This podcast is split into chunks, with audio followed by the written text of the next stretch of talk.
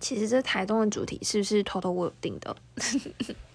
我很喜欢台东，我超爱去台东，就是呃，好像从我高中毕业吧，我就每一年都会去台东。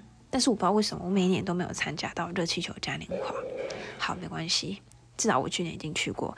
那绿岛好玩吗？我觉得绿岛可以去，但是我觉得它不是一个好玩的地方，它是一个可以让你放松的地方。也对，就是嗯，毕竟绿岛我觉得不大，那我觉得两天一夜就足够了。那也可以去浮潜，然后去吃烤肉，然后一定要去吃监狱冰。你可以体验一下海草冰的感觉，海草还有那个海草煎蛋、海草汤。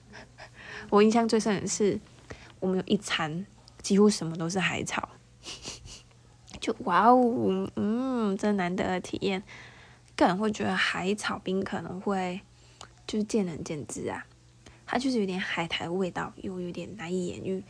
那绿岛呢，是我目前去看过。星星最漂亮的地方，因为我我不知道什么，我们其实没有看过什么，嗯，星什么那星空吗？还是什么星河？